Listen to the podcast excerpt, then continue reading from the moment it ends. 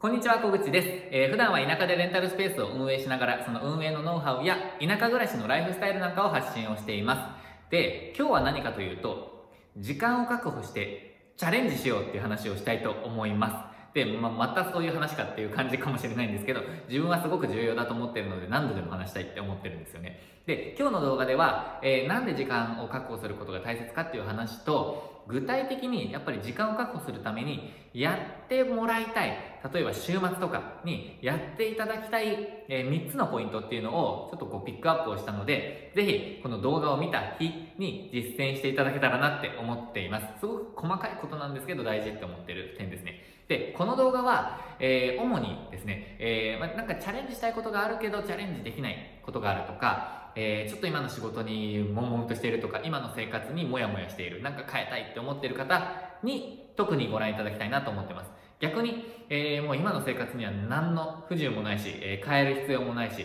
えー、火の打ちどころがないっていう方は、まあ、見ても時間の無駄になってしまうかもしれないので、えスキップしてもらった方がいいかもしれません。ということで、え、時間の確保について話していきたいと思います。気になる方は最後までご覧ください。で、なんで時間の確保をすることが大事かっていうと、えー、ちょっと3つ言語化したんですけど、えー、と1つ目、1つ目はですね、自分が何をしたいか、えー、考える時間さえなくなってしまうから。なので、時間がないと何ができないかっていう話をしますね。3つ。えー、時間がないと、自分が何をしたいか考える時間さえないと。まあ、思考停止になってしまうっていうことですね。で、例えば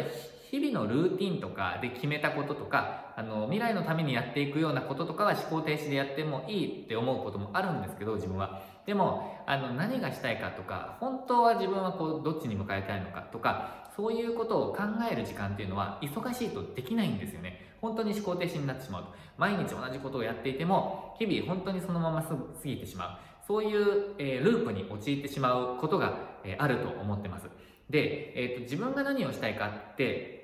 例えばあの、本当に今の仕事が大好きで、えー、もうこれを毎日やってるのも楽しい、えー、そして、えー、幸せですっていう状態ならいいと思うんですけど、例えば今の仕事が好きでも、他にやりたいことがある場合ってあるじゃないですか。まさに自分がそうだったんですけど、あの旅行会社で働いていた時、本当にその仕事大好きで、会社も大好きで、あの会社の人も本当に仲が良かったんですけど、でも自分は他にもやってみたいって思ってたことがあったので、思っていたことっていうか、一人で何かやってみたいっていう思いがあったので、それを実現させたかったんですよね。なので、本当に何がしたいのかとか、もしくは何を、何かするために、えー、やっぱり時間が必要と思ったので、まあ、そのきっかけはやっぱり何をしたいのか考える。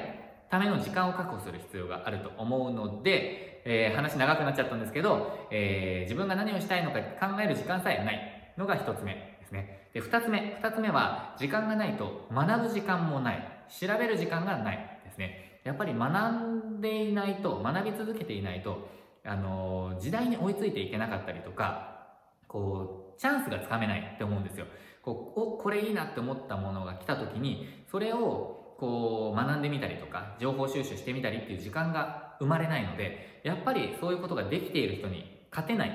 まあ、勝つか勝ち負けの話ではないんですけどやっぱりそういう情報を得られないと行動にも移しにくいって思ってるんですね。なので2つ目は時間がないと学ぶ時間がない調べる時間がない。そして3つ目。3つ目は何かチャンスが来た時に飛びつけないって思ってます。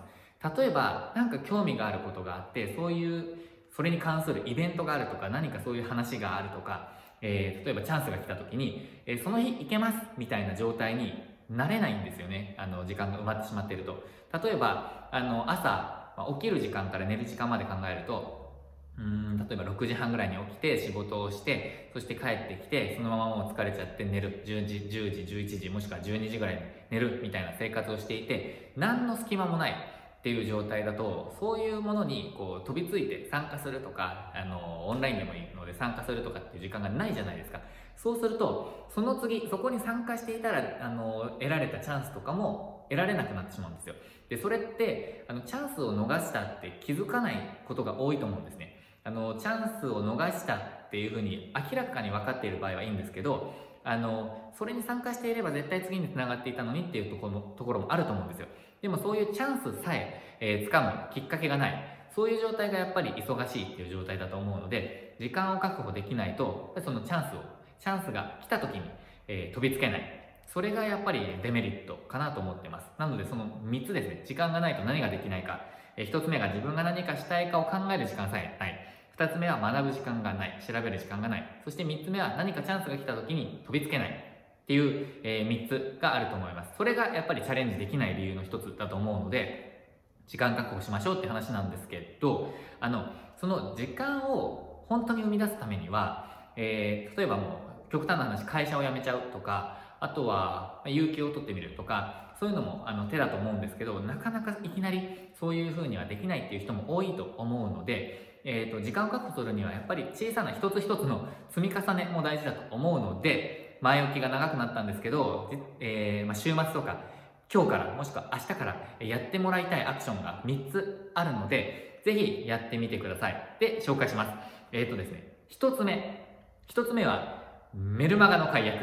ですね。えっ、ー、と、メルマガの解約かって感じかもしれないんですけど、えっ、ー、とですね、これ結構時間取られちゃう作業ではあるんですが、自分の時間も奪ってくるものなんですよ。届くたびに。で、何が言いたいかっていうと、携帯のこう携帯に届くこと自体も、えー、ストレスになりますしなんかそれをアーカイブするとか削除するとか開いて中身チェックしてみるとかっていうのも無駄な時間になってくると思うんですよで人によっては多分本当に毎日なんだか絶対読まないメルマガがもう10通15通っていう風に届いている人もいると思うんですよねで一通一通にかける時間は本当に短いかもしれないですあの着信が届いて、えーと、ちょっと携帯を見てそして、えー、中身ちょっと見てみて削除とかアーカイブ。それに多分1通あたりは、まあ、10秒とか15秒かもしれないんですけどそれが例えば10通になったら15通になったらって考えるともう本当に1日に数分えー、消費することになりますし1週間になると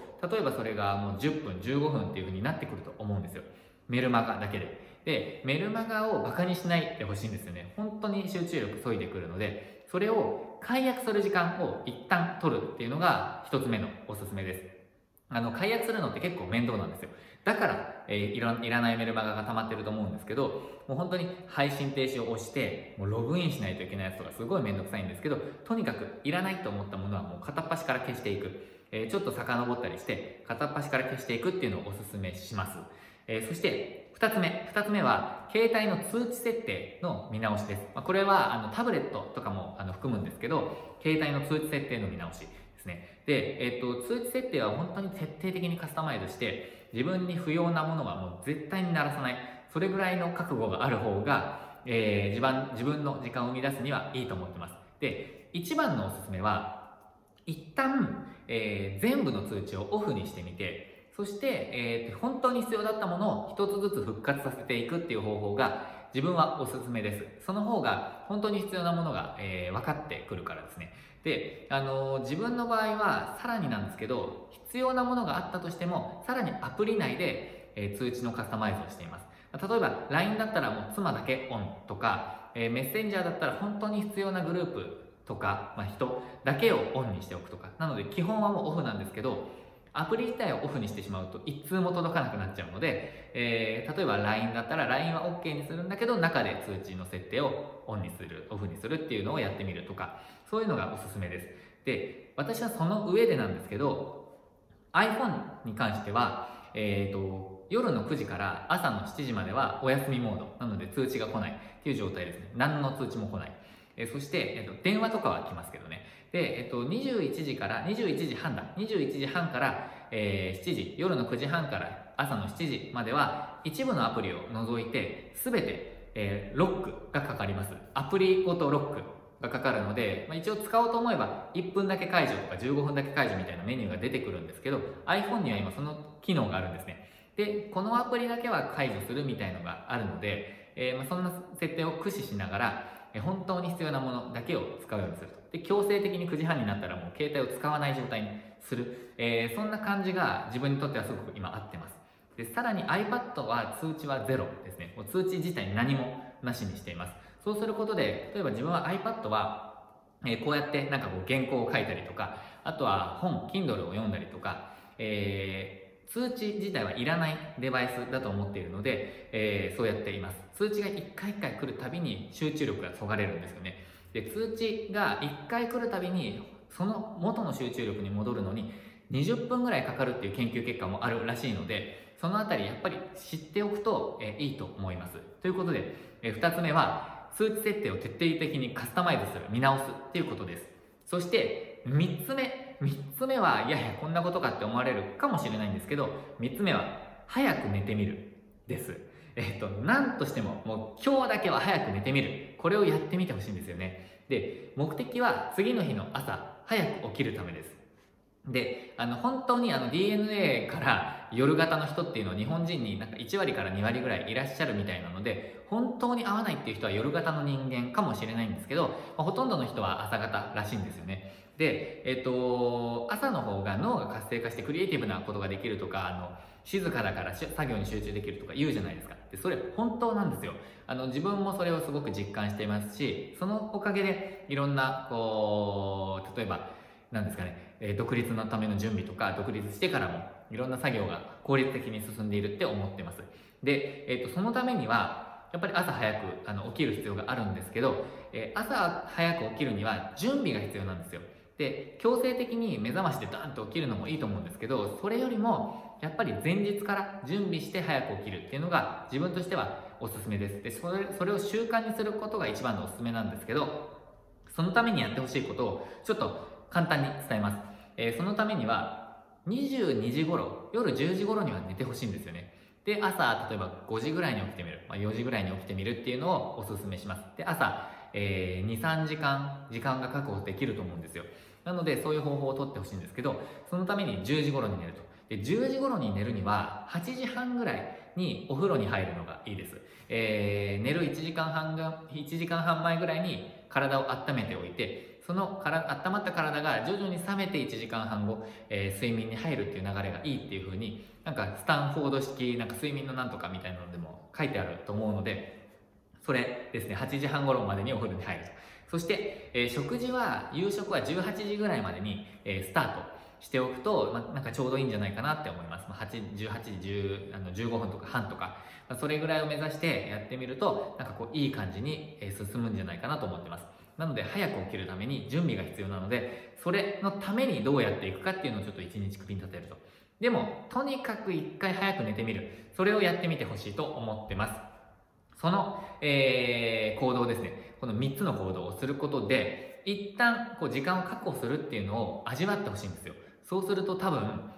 これいいなって思えると思うんです。朝の時間使うのって本当いいなと。で朝の時間で例えば1、2時間確保することができたら、えー、さっきの何がしたいのかを考える時間、そして学ぶ時間が確保できると思うんですよ。で何かチャンスが来た時に飛びつけないっていうのはもしかしたら、えー、終日とか半日とかもしくは夕方、夜っていうことも多いかもしれないんですけど、でも、えー、2つね、何がしたいのか考える思考の時間、そして調べる時間、学ぶ時間っていうのがあの確保できると思うので、だいぶ、えー、いろんなことが進むんじゃないかなと思っています。ということで、今日はすごく長くなってしまったんですけど、時間を確保しましょうっていう話です。時間が確保できないと何ができないかというと、自分が何がしたいか考えられない。学ぶ時間がない。